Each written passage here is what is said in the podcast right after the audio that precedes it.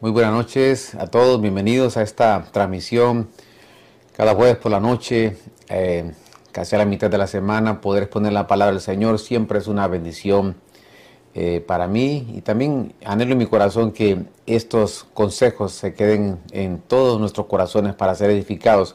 Quiero siempre recordarles nuestros horarios de, transmisión, lunes, jueves y sábados a las 8 de la noche a través de mi Seven Ser a través del Facebook y a través de YouTube Spotify.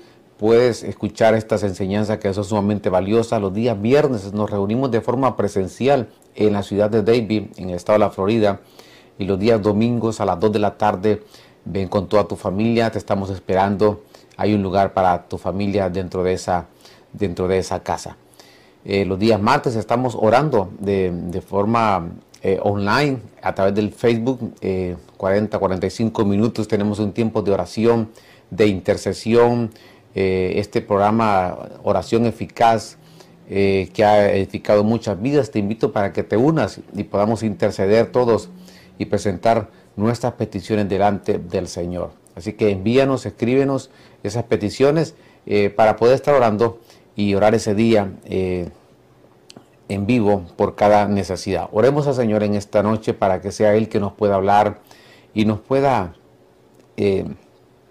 transformar su palabra y que podamos ir a la, llegar a la estatura del varón perfecto, como dice Efesios capítulo 4. Gracias Señor en esta noche por la oportunidad que nos das de, poder eh, oír tu palabra y sobre todo queremos eh, ponerla en práctica, mi Señor. Queremos que esta palabra baje a nuestros pies y que podamos nosotros ser eh, esas vidas que podemos poner en práctica lo que escuchamos, mi Señor, una vida práctica en nosotros. Gracias, mi Señor, que esta palabra sea un rema en nuestra vida, que no se quede un conocimiento, sino que sea prosperada, mi Señor, por, por, lo cual sabemos que lo que tú envías no regresará vacío, Señor, sino que hará el propósito por el cual fue enviada, mi Señor. En el nombre de Jesús, prospera nuestra vida, prospera nuestra casa, prospera nuestras, nuestros trabajos, mi Señor. Gracias, mi Dios eterno, por todas tus bondades y toma el control de cada situación en esta noche, Señor. Cualquiera que sea la situación que alguien esté viviendo, sabemos que tú siempre tienes una salida, mi Señor. Te damos gracias en esta noche. Gracias, Padre, gracias, Hijo y gracias, Espíritu Santo. Amén y amén. Permítame seguir conversando, exponiendo estos siete, siete trompetas que ya hemos estudiado anteriormente y nos hemos eh, hemos, nos hemos quedado en esta cuarta trompeta. Yo le invito que para que usted pueda conocer de las primeras eh, toques de trompeta, esa secuencia, pues revise los temas anteriores y a esos temas nosotros le, pusimos eventos apocalípticos y, en esta ocasión eh, estamos desarrollando estas siete trompetas para que usted pueda tener una secuencia de lo que ya de lo que ya estudiamos. En esta cuarta trompeta eh, está basada en el verso 12 y dijimos que esta cuarta trompeta es muy importante porque está como la frontera de un acontecimiento eh, muy importante, un final para la iglesia. En el verso 12 dice, el cuarto ángel tocó la trompeta y fue herida la tercera parte del sol, la tercera parte de la luna y la tercera parte de las estrellas. De manera que se oscureció la tercera parte de ellos y no alumbraba el día durante una tercera parte y también la noche de la misma manera. Bien, cuando nosotros nos referimos al sol, la luna y las estrellas, podemos darle diferentes ángulos.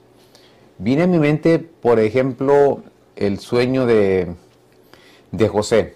José sueña que, bueno, que el sol, la luna y las estrellas se inclinaban hacia él, ante él. El sol puede representar el papá, la luna puede representar la mamá, las estrellas pueden representar los hijos. Aquí puede haber una, un ángulo espiritual eh, en estos versos, en este cuarta toque de trompeta.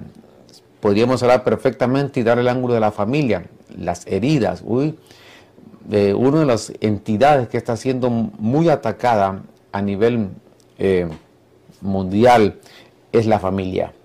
Las heridas que pueden llegar a ocurrir dentro, dentro de la familia ocurren por los tratos, ocurren por, por las, eh, la, forma de no ponerse de acuerdo, a través de las palabras se pueden herir, a través de las, de las actitudes, y eso ocasiona eh, divisiones dentro de los hogares, dentro de las familias, dentro de los matrimonios. Y vemos aquí cómo es herida esa tercera parte del sol, la luna y las estrellas.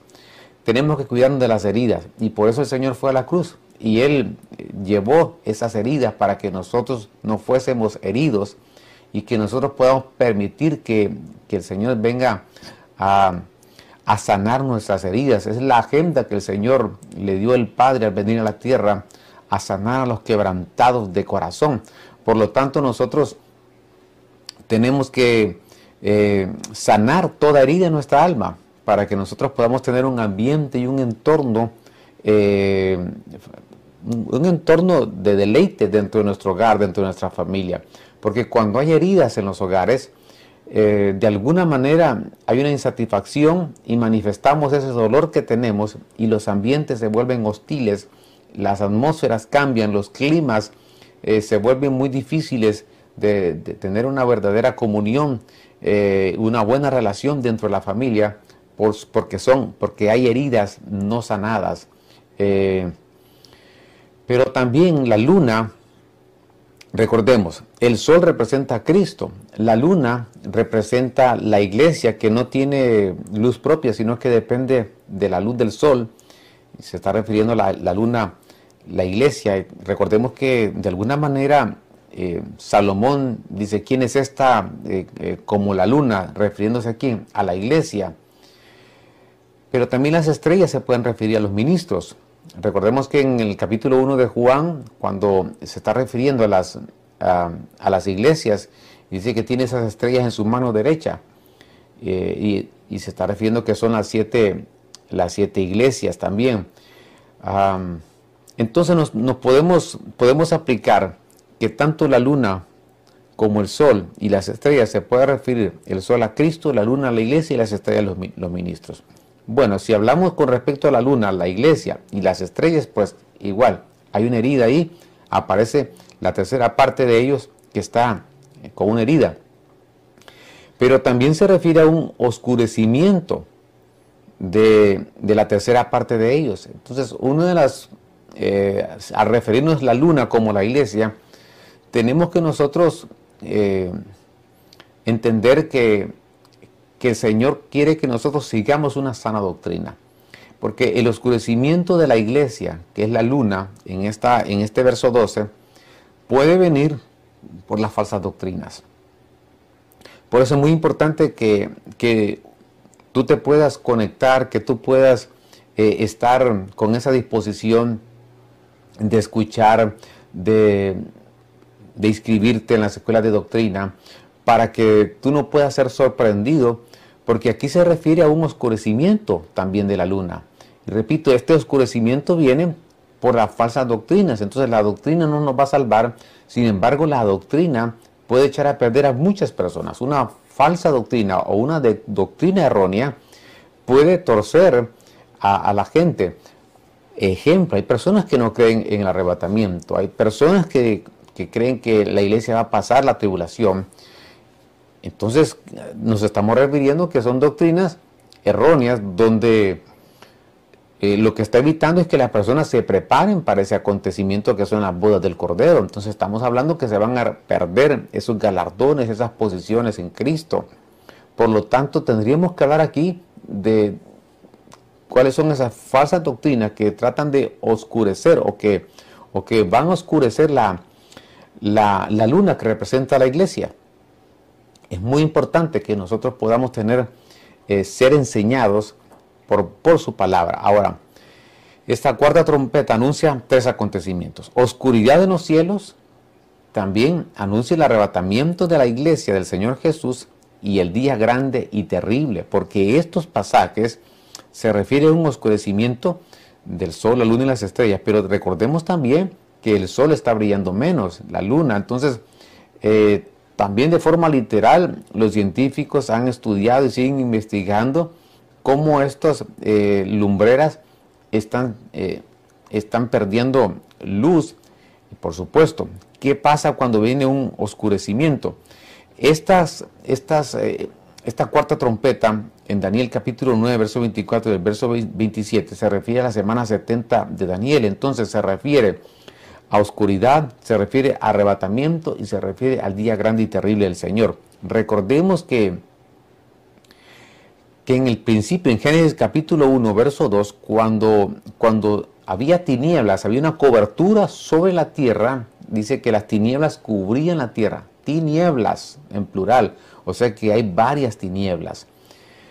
Cuando la Biblia se refiere a estas... Eh, a este desorden, a este vacío, dice que el origen de la palabra desorden es una, es una palabra en el hebreo que es tohu, que se traduce desolación o destrucción. Entonces, cuando hay tinieblas, lo que ocurre es un desorden, hay una desolación, hay una destrucción.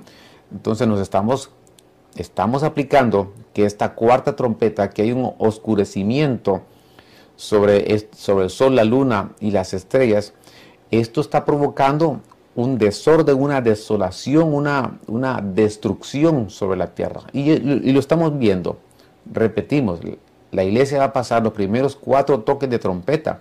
Estamos nosotros, de alguna manera no podemos cerrar nuestros ojos ante estos acontecimientos, donde hay una, donde hay una desolación, hay una destrucción, no solamente de forma literal en fenómenos, eh, eh, atmosféricos, el clima, sino que también una destrucción de vidas, en un desorden de vidas a nivel de familias, eh, no hay orden. Esto es una potestad que se llama Tohu, que aparece en el capítulo 1 de, de Génesis. También cuando la Biblia se refiere que la tierra estaba vacía, ahora, ¿por qué estaba desordenada? ¿Y por qué estaba vacía?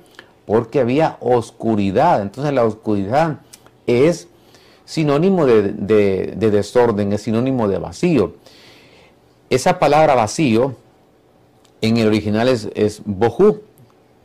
Ahora, tanto tohu como bohu, los, los estudiosos en la escritura dan a entender que eran potestades que estaban en ese tiempo y que se movían en la tierra provocada por una oscuridad, provocada por una cobertura de tinieblas. Esa palabra bohu que, es vacío, eh, significa que puede quedar en ruinas. Entonces, eh, ¿cuántas personas eh, su vida está en ruinas? ¿Cuántas personas están como, es, como esos lugares cuando alguien llega a una ciudad y, conquista y destruye? qué difícil, eh, qué, atmósfera, qué ambiente ver, ver una destrucción, esa desolación, ver esas ruinas. ¿Cuántas personas están en este momento en esas mismas condiciones? En una desolación, en una destrucción, en una en ruinas, quizás su economía, su familia, su matrimonio, su hogar. Sin embargo, el Señor quiere darnos de su luz. El Señor eh, está aquí para poder iluminar nuestra vida y que ese desorden se convierta en orden que exactamente lo que hizo el Señor cuando vino su luz y dijo Dios sea la luz, entonces comenzó todo a ordenar y esas potestades empezaron a salir, eh, Tohu y Bohu empezaron a salir y le dieron, se le dio lugar a la luz de Cristo y comenzó el Señor a ordenar la creación día por día. Eso es lo que el Señor quiere hacer en cada hogar, cada familia, que venga el orden, que venga, que, que, ya no esté, que, que ya no haya desorden, eh, en las economías, en, los matrimonios, en, los hijos, en la autoridad, sino que, que ven el orden porque el orden nos va a dar la bendición. Eh, personas que quizás eh, están en ruina su economía, el Señor quiere restaurarlas, el Señor quiere que venga una recuperación en sus vidas, ruinas en su matrimonio, el Señor puede recuperar sus matrimonios, el Señor puede recuperar sus hijos. Por lo tanto, cuando la Biblia se refiere a tinieblas, se está refiriendo a, esta desolación, a este desorden, a estas, a estas ruinas que actualmente nosotros lo estamos viendo. Pero el Señor nos da una oportunidad. El Señor eh, envía su luz admirable que alumbre como una antorcha nuestros corazones para que podamos nosotros ser iluminados eh, por su bondad y por su riqueza. Entonces, las estrellas, igual que las dos lumbreras, el sol y la luna, eh, dice la Biblia que fueron hechas por señal, para señales en Génesis capítulo 1, verso 14. Pero ¿qué le parece si perdieran el resplandor. Entonces, ¿qué, pasaría? Pues, eh, ¿cómo pudiéramos nosotros conocer los tiempos? Porque el, sol va midiendo el tiempo. Eh, estas lumbreras nos dicen cuándo es noche, cuándo es día.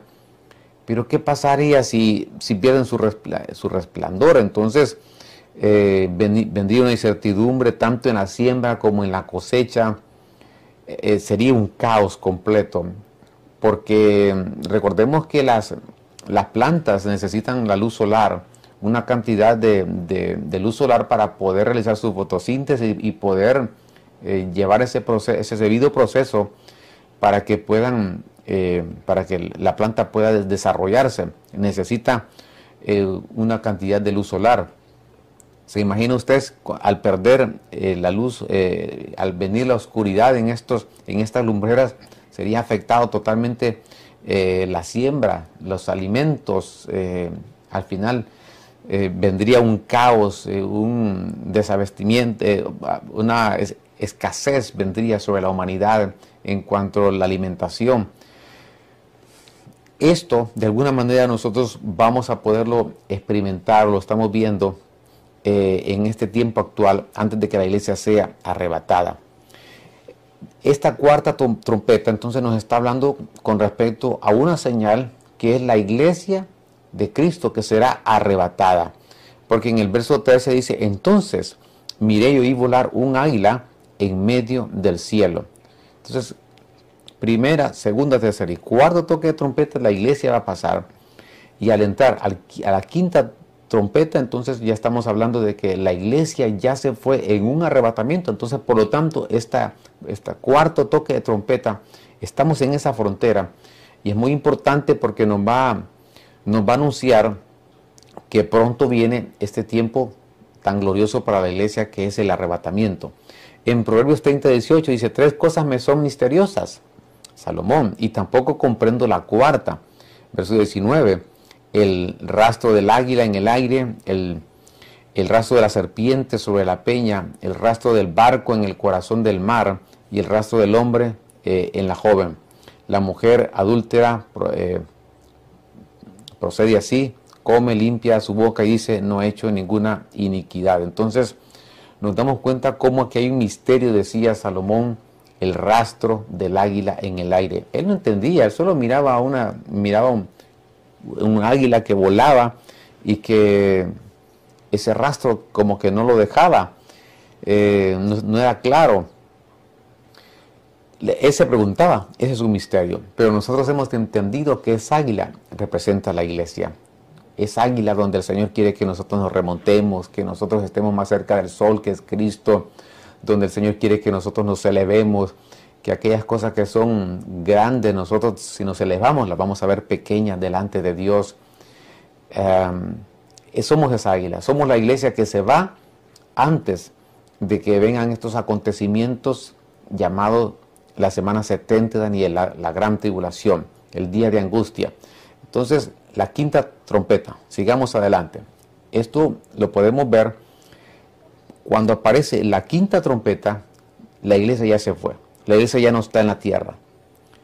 Y de aquí en adelante viene un tiempo que la tierra va a experimentar como nunca antes. De aquí en adelante la tierra va a poder vivir un tiempo de, mucho dolor y que los profetas menores lo lo mencionan como un día de lobreguez, como un día de angustia, un día de dolor, una tribulación como nunca antes ha existido. Los profetas menores hablan, Sofonías, Joel, eh, eh, Isaías. Es impresionante cómo estos profetas eh, hablan con respecto a este tiempo de angustia. Veamos la quinta trompeta. Apocalipsis capítulo 9, verso 1 dice, el quinto ángel tocó la trompeta y vi una estrella que cayó del cielo a la tierra y se le dio la llave del pozo del abismo. Bueno, aquí en primer lugar aparece un ángel que nosotros eh, le llamamos el ángel del clima, porque la quinta trompeta está anunciando un tiempo de como una como un paréntesis antes de entrar a la tribulación que va a durar tres años y medio y la gran tribulación que va a durar otros tres años y medio, total siete años.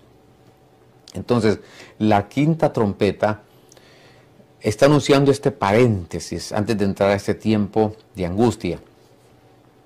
Pero dice que ve una estrella que cae del cielo a la tierra y se le dio la llave del pozo del abismo. Entonces, esta, esta estrella eh, es como un ángel donde se le da, es un ángel que se le llama el ángel del clima, le llamamos nosotros, donde se le da una llave para que abra el pozo del abismo. Recordemos, recordemos que el, abismo es un tema que hay que estudiar. El abismo aparece desde el Génesis 1, aparece eh, David, me parece que menciona acerca del abismo, eh, Jonás estuvo en el abismo, Pablo estuvo en el abismo, la Biblia dice que la bestia sube del abismo, la Biblia dice que dentro del abismo hay un lugar que se llama el tártaro, que son como cárceles donde hay, espíritus encarcelados que pecaron en el tiempo de, tiempo del Génesis, que eh, están ahí en cárceles para un juicio final.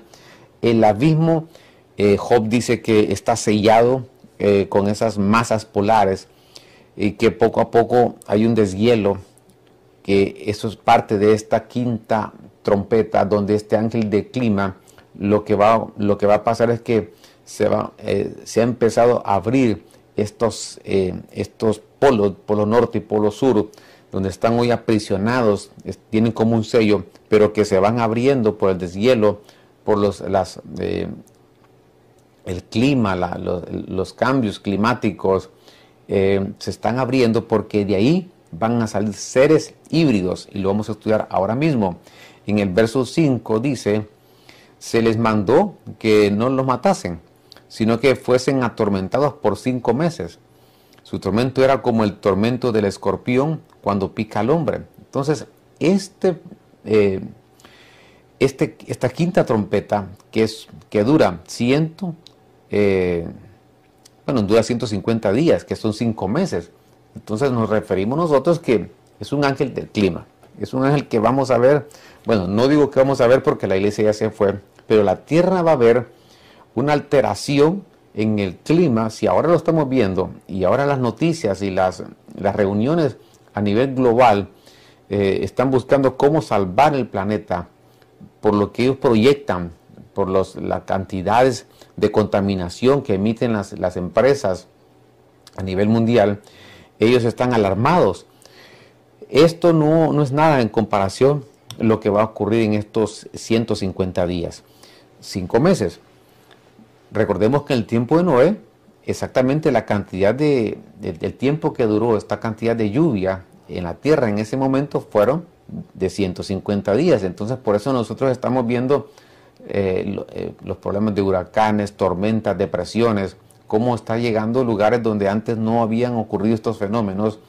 Eh, Nueva York, no hace algunos meses, cómo vimos esas personas que viven bajo, de alguna forma, debajo de esas propiedades ahí por los por la escasez de, tener apartamentos, la gente vive en los sótanos y hasta ahí llegó el agua impresionante como nunca antes. Entonces, ese es el cumplimiento de lo que, este es como un caldo de cultivo de lo que va a ocurrir en la pretribulación, que va a durar 150 días. Y dice que estos seres híbridos, porque cuando usted lee el capítulo 2, 3, eh, quiero, a, ver, quiero adelantarme. Dice el verso 2, y abrió el pozo del abismo y subió humo del pozo como el gran humo de un gran horno y fue oscurecido el sol, también el aire, por el humo del pozo. Entonces, eh, como un horno, probablemente se está refiriendo a erupciones volcánicas que van a ocurrir en este tiempo. Eh, el humo, el humo se, puede referir a las contaminaciones eh, que, que, están ocurriendo actualmente. El humo hay que estudiarlo. ¿Qué representa el humo? Es un tema también muy, muy interesante. Porque en el verso, déjeme retroceder, en el verso 5 estos seres híbridos que la Biblia se refiere a con rostros de leones, con cabellos de mujer, em, estos son seres híbridos, se está refiriendo también que el aumento de la ciencia está llevando a una, a una mezcla de la parte eh, en cuanto a la, eh, la raza humana y, y, bueno, la parte, o, nos referimos también a los, estos como los robots que tienen ahora mucha influencia humana, también hay una combinación. Eh, es interesante ver cómo estos seres híbridos están escondidos ahí debajo del abismo y que van a salir en ese tiempo de esos 150 días. Y dice que ellos tienen colas semejantes a las de los escorpiones y aguijones, y en sus colas está su poder para hacer daño a los hombres durante cinco meses. Y ellos, mire, la gente dice en estos versos que va a buscar de alguna forma eh, la muerte, pero la muerte huirá de ellos. ¿A qué se refiere esto? Se está refiriendo a la eutanasia. Cómo hoy en día se está legalizando que la gente pueda decidir sobre su propia vida. La gente decide ahora cuándo morirse legalmente. Entonces vemos nosotros cómo eh, en, la, en la pretribulación, en este paréntesis de 150 días, nos damos cuenta que aparecen eh, estos seres híbridos que van a causar tanto dolor a la tierra por cinco meses que la gente querrá la muerte. Y dice que la muerte huirá de ellos. La muerte es una potestad. Estos eh, eh, eventos ocurrirán al ser abiertas las puertas del infierno. Subirá humo y se oscurecerá el sol. Hoy en día estas dos señales también están dejando mostrar parte de lo que ocurriría a mayor escala, por ejemplo, la contaminación, que es un factor de que ha traído como consecuencia el fenómeno llamado oscurecimiento global. Entonces, este quinto toque de trompeta eh, se le da al ángel eh, una llave para que abra ese pozo del abismo y ahí comiencen a salir estos seres híbridos que van a atormentar, atormentar la tierra por cinco meses. Tanto va a ser el dolor que van a querer la muerte, pero la muerte huirá de ellos.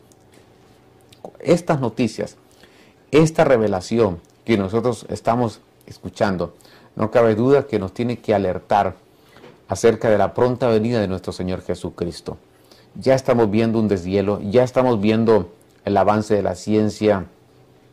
Eh, se cree que en algún momento las personas, la población va a poder, no va a poder identificar si ese es un ser humano o es un, es un humanoide de alguna manera. Esos robots que los están, están mezclando hasta sentimientos con estos robots eh, de una forma impresionante nos damos cuenta que el tiempo final llegó a nuestra vida y es el, ha llegado el momento que nosotros nos preparemos como la iglesia, como la novia, la que se va a casar, la que, la que espera a su amado, la que dice mi amado es contado entre diez mil. Esa es la novia la que ama su venida. Yo creo que debemos de amar su venida. Yo creo que debemos de amarlo a Él. Yo creo que debemos de amar su palabra y también creo que debemos de amar a los perdidos para que nadie se pierda. Esa es la misericordia de Dios hoy en día. Él envía su amor, Él envía un regalo a la tierra para que la tierra pueda recibir ese regalo que es su Hijo amado, que dio su vida por amor a nosotros. Permítame oremos al Señor en esta noche y le rogamos que el Señor nos pueda revelar esta palabra y que nosotros podamos eh, asimilarla en nuestro corazón y que tomemos decisiones. Ha llegado el momento de tomar decisiones en nuestra vida de, acercarnos más, de, buscar más al Señor. Y si estás lejos, que te acerques tú al Señor con tu familia. Oremos al Señor. Señor, en esta hermosa noche queremos darte gracias una vez más, infinitamente gracias. Te agradecemos por tus bondades, por tus riquezas, por tu palabra. Estos acontecimientos que estamos viendo, mi Señor, no cabe duda que es el cumplimiento de tu palabra, pero que llegue el momento, mi Señor, donde tenemos que tomar decisiones en nuestra vida. Queremos una vez más eh, ser hacedores, acercarnos aún más, Señor, aquellos que se han alejado, que se acerquen a ti, mi Señor, aquellos que de pronto han dejado de congregarse por los afanes, por los intereses de esta tierra, mi Señor, que cambien su visión, mi Señor, y que puedan, eh, puedan verte a ti, mi Señor. Gracias porque sé que tú los estás esperando, mi Señor, con los brazos abiertos. Te damos gracias en esta noche Y siempre intercedemos por cualquiera que sea la situación y la condición de tus hijos, mi Señor. Que seas tú el que tome el control, mi Señor. Eres tú el que va en nuestra barca, mi Señor. Y esa barca, mi Señor, sé que podemos encontrar reposo porque tú estás con nosotros. Gracias en esta noche por tu palabra. Gracias Padre, gracias Hijo. Y gracias Espíritu Santo. Amén y amén. Bien, quiero solamente siempre recordarte nuestros horarios de, transmisión cada lunes, jueves y sábados a las 8 de la noche. Eh, estamos a través de estas plataformas del Facebook, de Se for del, en YouTube, Spotify. Y los días viernes nos reunimos de forma presencial a las 8 de la noche en la ciudad de Davie, en, el estado de la Florida.